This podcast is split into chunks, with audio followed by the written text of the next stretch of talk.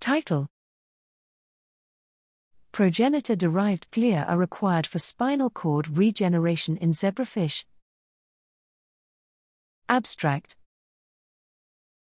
Unlike mammals, adult zebrafish undergo spontaneous recovery after major spinal cord injury. Whereas reactive gliosis presents a roadblock for mammalian spinal cord repair, glial cells in zebrafish elicit pro regenerative bridging functions after injury.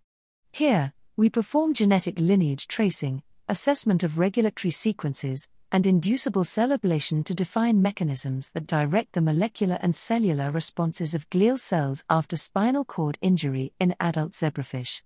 Using a newly generated CreERT2 transgenic line, we show that cells that direct expression of the bridging glial marker give rise to regenerating glia after injury, with negligible contribution to either neuronal or oligodendrocyte lineages.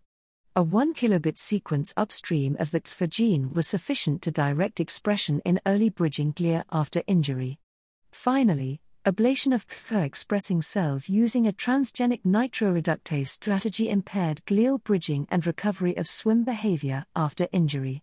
This study identifies key regulatory features, cellular progeny, and requirements of glial cells during innate spinal cord regeneration.